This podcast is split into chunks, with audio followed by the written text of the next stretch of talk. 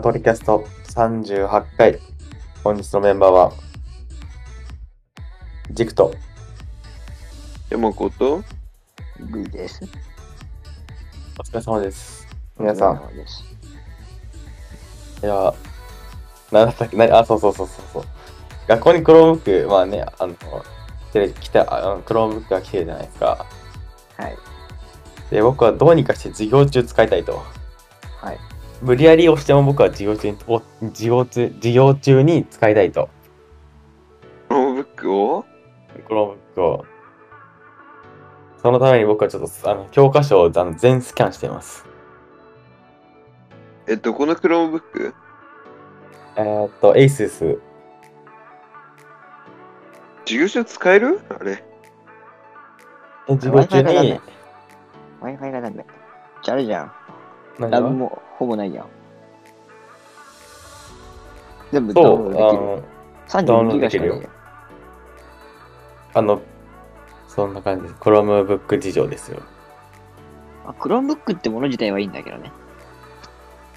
まあ、俺まだサーフェス号とかの方が良かったね。ただ、値段が値段じゃん。まあ、そう、値段が値段ってのと、価格帯が違います。あの、Wi-Fi に結構依存するなってのは思うよ。Wi-Fi のやつ何もできんくらいだってあれ。なんもできん。うん。まあ、そこやと思うな。僕はずっとダウンロードしたデータ、なんかぶっ飛ぶし。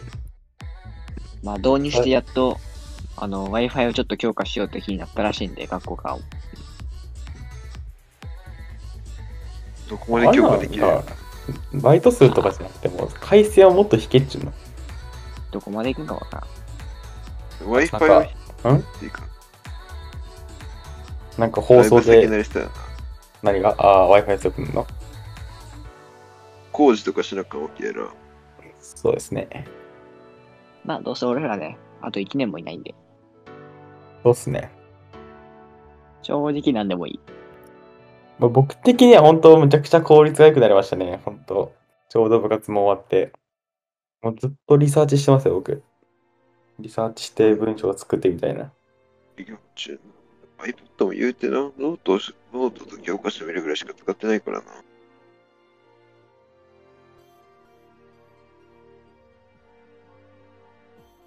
まあ、実態を言えばみんな TikTok とかインスタとか、それはお前のクラスだけやで。みんな見てますよ。それはマジでお前のクラスだけ。あ僕がね、ちょっとああいう方法を教えてしまったら、みんな真似まして、真似、真似しだして、みんな漫画とか読んでるし、めちゃくちクロームゃ、クロームブックで授業調整がやってたりしてるから、まあ楽しく扱えてるんじゃない？みんな。楽しくって言うな。まあまあまあまあ。なんでこう、便利なツールをちゃんと使ってるだけですから。楽しくな。はい。キーボード事情がすごいんですよ。あキーボード、はい。うん。まず、Windows と、えー Mac ってさ、うん。コンコントロールキーが、オルトキーと反対です？うん。ですね。まあ、Mac, の話で言うと、コマンドキーとオプションキーが反対ですって話で、で、そう、Mac と Windows の、えっと、なんだ、かなと英数の変換も場所が違うじゃんか。うん Windows は A の左側にあるし、Mac はスペースの両サイドにあるじゃんか。で、Chromebook は、コントロールはあの、Windows、Windows なわけ。でも、あの、かなと英数の変換は Mac だから、僕は毎日違うキー、違うキーボードをはい話してる変えれるよ、クロームブック。いや、変えれるよ、変えれるけど。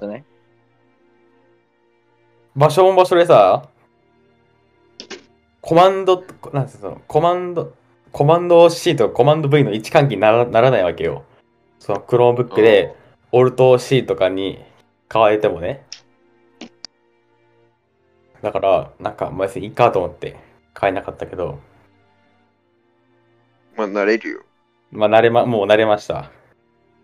正直ちょっと気をつけるだけでいけるからな。うん。だけど、あの、普通にまだ間違えますね。ああ、それはわかる。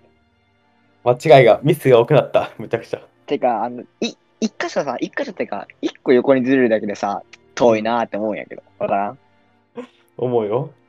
あ、マジで、あの、クロームブックのね、コントロール部位はね、クソ遠い。そう、コントロールがさ、一番右、左下にあるもんな、あれ。うん。これが遠いなーって思うよ。うん。マジで、Mac のキーボードって、まあ、それなりには打ちやすいんだなと思いましたよ。まあ、賛否両論あるけども。まあ、Chromebook が極端に打ちにくいっていうのはありますけど、まあまあ、まあプチプうちのチなんであクロームブックれ。意外ときついよ、キーボード。でも、プチプチっすよ、僕たち。まあどのモデルかよくわからんくらい。まあ、結局キーボードなんて好みやでな。いや、Chromebook のキーボード好んで使う人いないと思うんですけどね。えでも、好きな人好きやない？ついてるからそんなん好きみたいな人おるやん、意外と。うわ。あ、じゃあ今さ、ちょうどネタ出たんやけどさ、うん。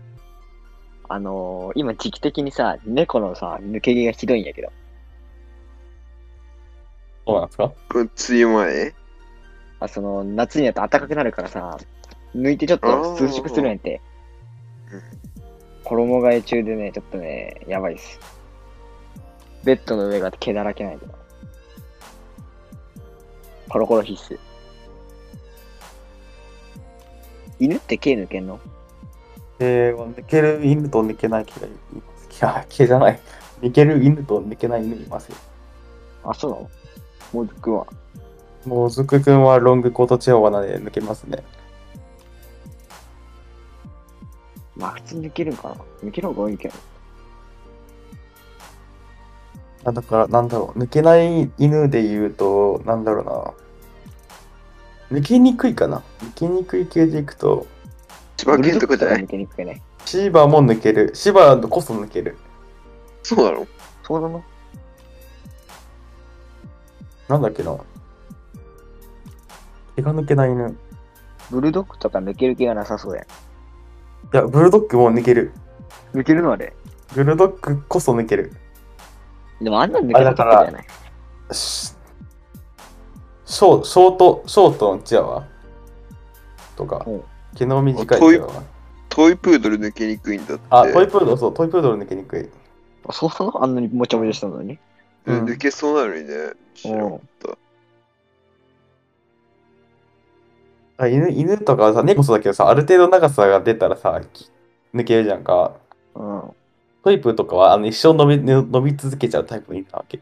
毛質そうなの？毛が。うん。じゃあ人間が切らんかったらやばいやん。そうそうそうそう。え野生のトイプードルとかおらんの？いないと思うよ。いないか。夢がなかった。大体、飼える犬って大体作られた犬だから。そう。ね。そうですよ。大体が作られてます。その辺詳しくないんだな。ブリーダーが。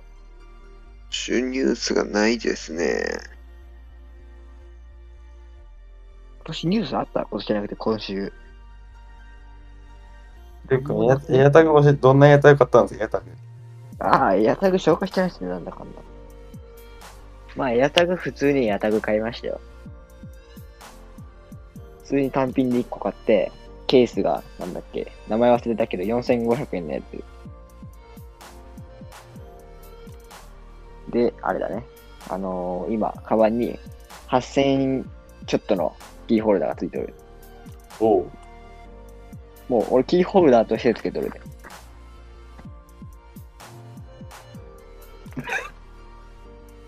まあ、そんなぐらいかな。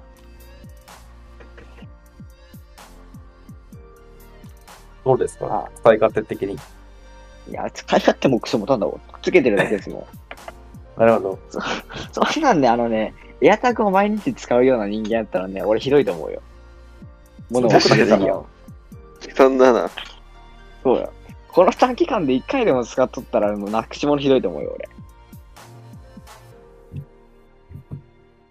まだね、使ってないんで。あ、ネタを見つけました。おお。USB3.0 の機器をゆっくり挿すと2.0になるっていう。で、それだけ刺すと3.0と認識される。らしいです。そうなの？そういう感じなんだ。、ツイッターにありました。なんかその、入ってくる電力の量とかで、あれなんかな？判判定するんかな？最初の。なんか端子の数があれらしい。なパソコンが認識するのに、その早く刺すかゆっくり刺すかで、その認識するやつが違うらしいわ。あの、イヤホンジャックのな何個分みたいな、そういう感じ。あ、そうですね。端子、端子であれみ。たいな、その数を認識してるわけね。はい。あ、そうなんだ。一応なんかその本数とか違うんやね。うんと見一緒やけど。これはもうメーカーから本当ですとのことです。あ、バッファローさんが、バッファローさんからメーカーの確認を取って、バッファローさんのメーカーの確認を取って、本当だそうです。知らんかった。まあ人生において、一回使うか使わないかの知識やな、それは。だから知ってても意味がないっていう。うん、使わないもわざわざ3.0が2.0になったところで、別ん。に認識させる必要ねえもん。マイナスで。あ、もしあれじゃん。山岡さん修学旅行行ってきたよ。行ってきたよ。そうやん。どうでした？まあ普通のお散歩ですね。あどこ行ったんですかどこ？どこに行ったんですか？金沢と、金沢は、なんだっけ、えっと、兼六園ってとこと白川郷ですね。おうマジで何にもない。何にもないっていうか、まずそもそも店がそんな開いてないんですよ、この時期なんで。そうですね。で、白川郷も別に雪が残ってるわけもなく、別に写真映えもしないと。もう桜もないんでね。そうなんですよ。一番微妙な時期なんですよ。いやいやいや、アドビの力を使いましょあまあ、無理やり葉っぱを白くすれば、まあそれでも無理だな。魔改造しましょう、魔改造。だそもそもね、外で、そのなんていうの、自由時間がですね、2日間合わせて、何日だったか何時 ?5、6時間しかなくてですね、そんな撮ってる時間もなかったんですよね。うーん。え、白川郷行っただけじゃね？今んとこ。白川郷と兼六園ってとこですよ。お二日かけて行ったんですか？イエス。ほぼ半分ホテルにいるようなもんですよ。ホテルとか。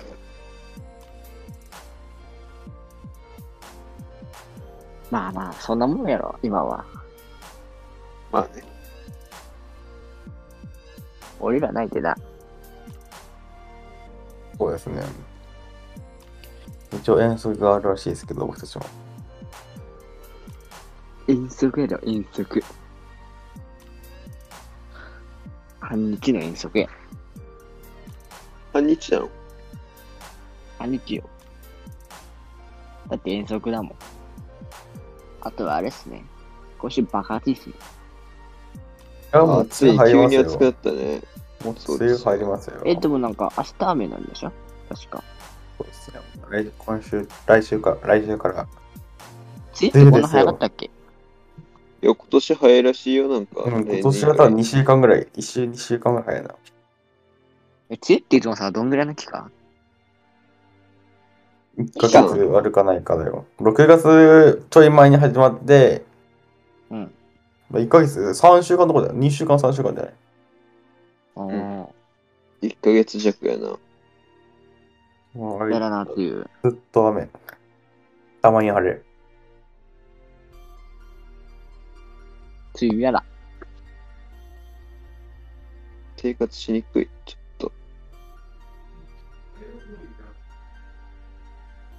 毎日頭痛い。もはや痛くないけど。途中から痛くないけど。もう何が痛くないのか分からなくなってくるわ。た、たまに晴れるからさ、良くない。ちょっと治っちゃう。雨ならずっと雨でいい。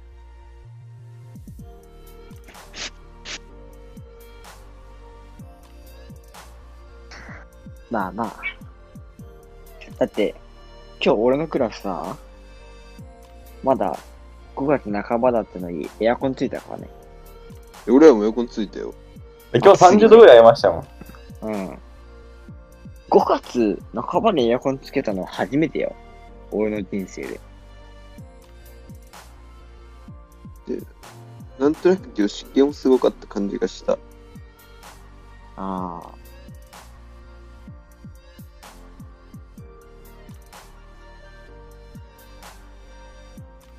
あ、そういえばなんですけどさ、はい。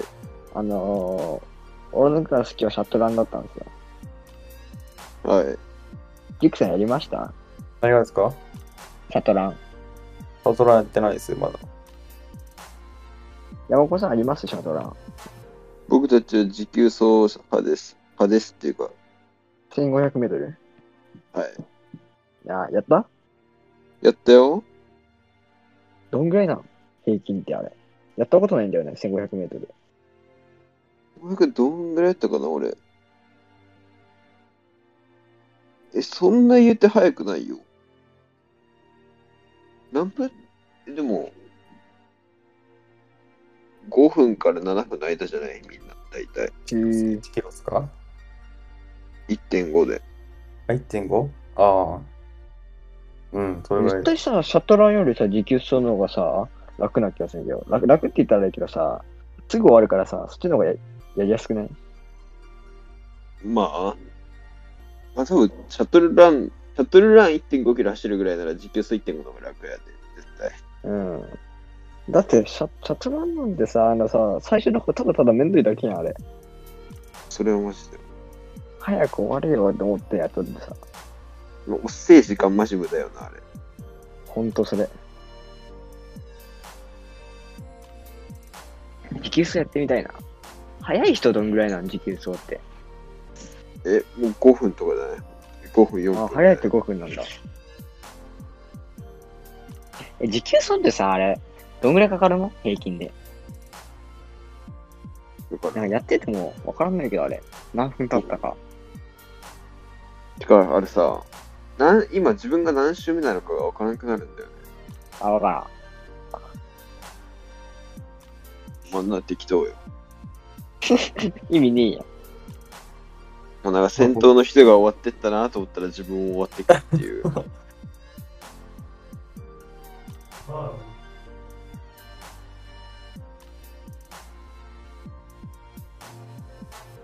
来年から僕らね、シャトラもうないんで。来年そうも体育ないじゃん。うん、ない。大学生ですから。あ、そういうことね。もうやらなくていい。でかいや、わから企画でやるかもしれないよ。マジですか？マジですか？俺ね、長座体前屈がね、えげついほど足引っ張ってるよ。えちょうど大天靴俺らもうふざけまくりだよ。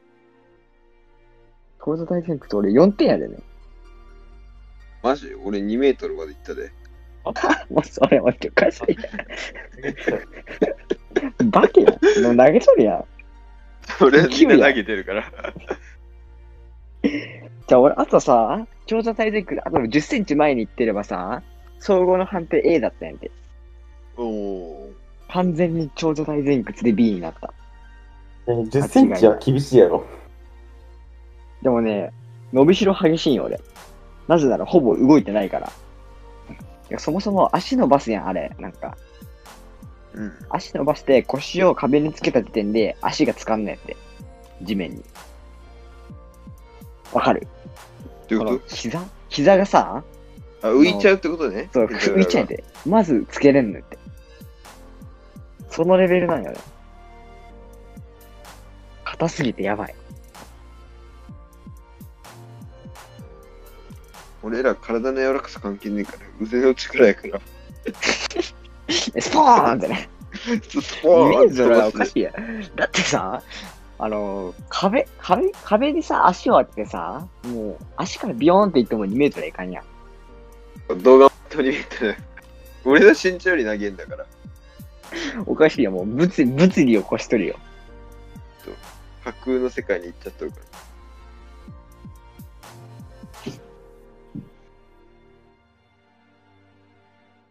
まあ、来年は企画でやりますか。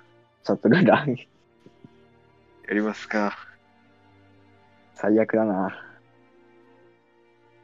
企画シャトルランって。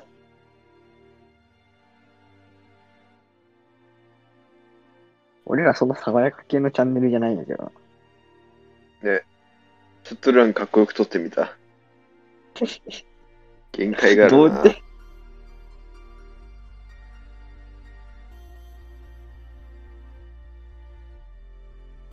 そん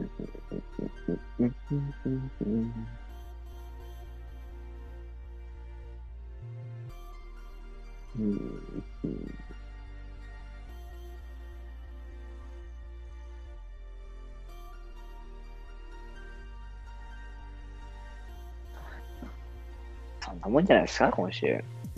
なんかありますいいですよ。ソニーさんエクスペリア遅すぎん。これ毎年言ってるよ、君。本当に遅すぎ。エクスビだったらは発売されるの？本当に。やれるよ、もう。製造はちゃんとしてますよ。多分来年ぐらいに出るんじゃん発売。でどこもあれでしょ。5月19に新製品発表会あるでしょ。そうですか？知らないですよ。確かそうでしたよ。うん。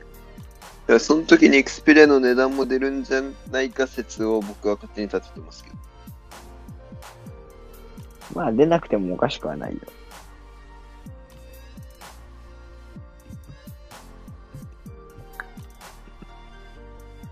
5月19、11時から新商品発表会。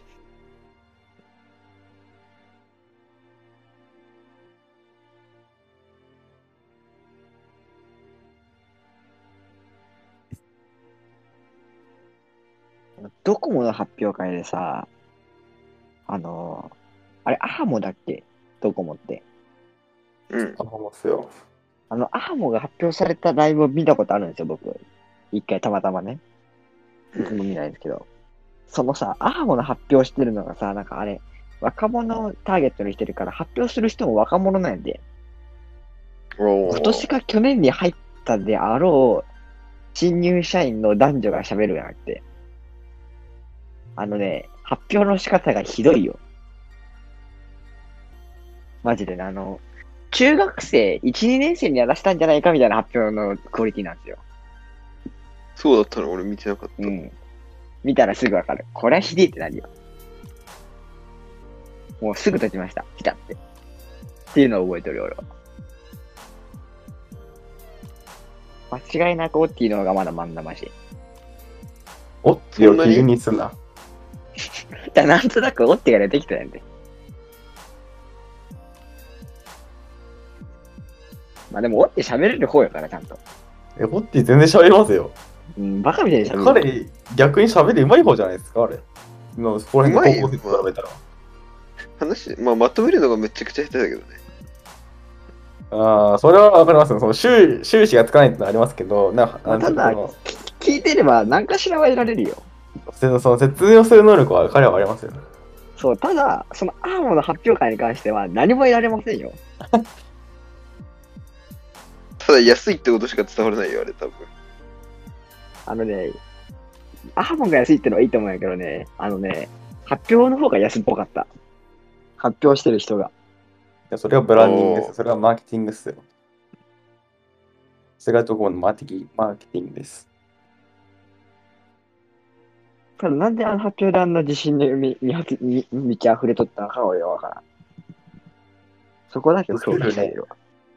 フェイ君ディスるね。ディスりますよ。あれはひどかった。今でも覚えとるね。どんなやったか覚えてないけど、多分今でも覚えてるほどで、で相当ひどかったわ。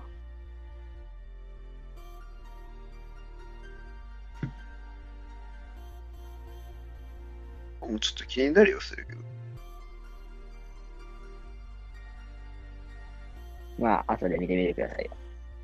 これ見てらんねえわって、途中でピタッと見ちゃう。まあ僕は今はソフトバンカーなんでね。なんかさ、ほぼアハモはさ、アマンダいいとしてさ、LINE も全然聞かんないけど。そうでもない LINE はもう、中高生向けある。中高生、小中学生向けある。ポボで、アハモ、ん？アハモだっけ？忘れたけど。とかなんか、なんかポボが一番聞く気がする。名前は。CM の話ね。この広告での。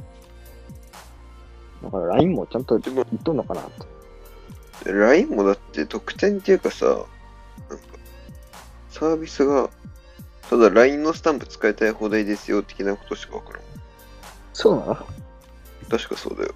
あのサブスクライブに入らなかったやつが使えるのそう。あ、そう。それは初めて知った。だからって感じだよ。LINE のスタンプなんかそう使わねえ。あいつ使わねえ。まあ僕 LINE ねえってな。使ってないんで。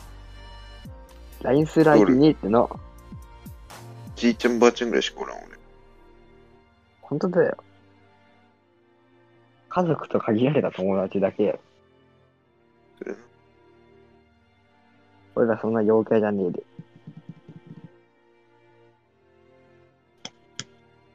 通にあのポポのさ、プラス200円で1日使い放題になるっていうのは、あれが一番いい気がするんだけど。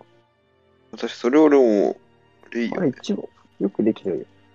ああれでちょっと、ポポも乗り換えても悪くないんじゃないかなと思ったよ。その、シムフリーにしたら。でも、ポー、え、ポーとかも 5G はいけるでしょ？あいけるはず。ポポって EU だもんな。俺ドコモだからな。まあ最まあ、近もう、なんか、ドコモが電波が強いともあんま感じなくなってきたな。うん、だって、どこも同じくらいあれやでな。そうっすね、今は。まあ、場所によりますけどね。うん、まあ。あとあれだよね。あの、楽天モバイル？アトル。うんが最近なんかめきめき勢力拡大中じゃね？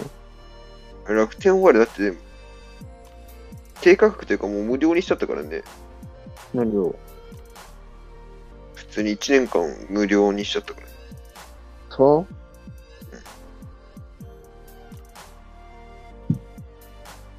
楽天低価格とかは関係ないから楽天には。楽天でそんなに金持っとんの？まあ、そもそもその通信にお通信設備にお金かけてないんじゃない？でも楽天の電波立てと立てまくってない？まあ、言うてやろ。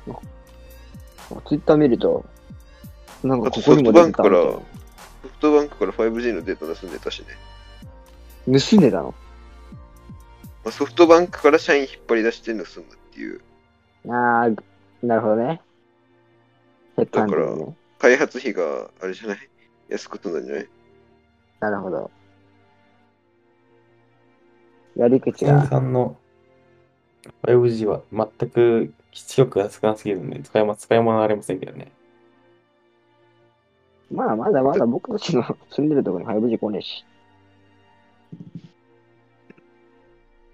ソフトバンクは今年の春から来ますよ。この辺？あとりあえず 5G の電波塔が立つ。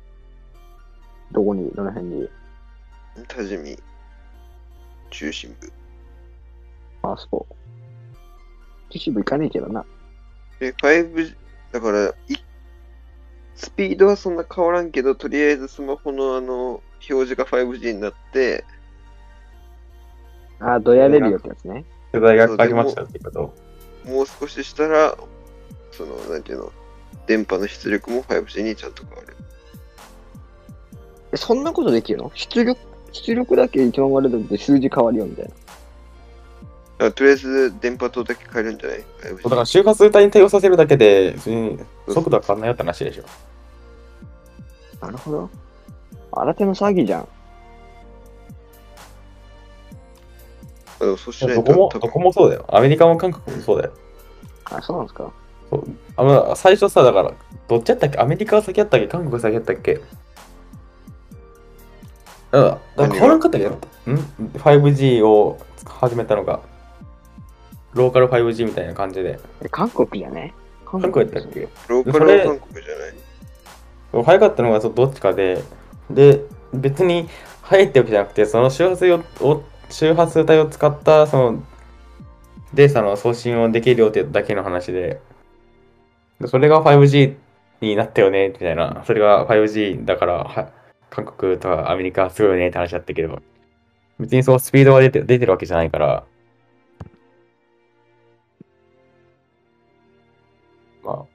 実質的には、その、体感的なその 4G とは変わらないっていう。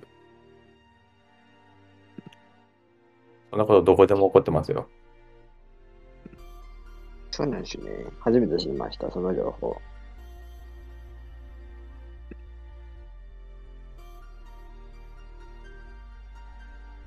まあまあまあ。まあ、使ってみてわからない。その 5G がな体に悪いかどうかななんて、ここから人間が100年生きないと分かんないよねって話だし。だから 5G、違うどっかの大学がそれ否定したしね、研究所が。うん。5G 一つの電波で体に影響を及ぶんだったらさ、俺はもうやばいよ。電波飛びまくってるからね、今。そうですね。まあ、微弱ですけど。感じが思いますかありますか。ら。はい。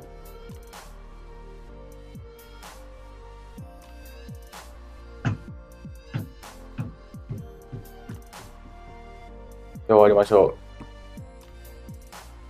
う。以上38回。だらだらと雑談でした。それではまた来週。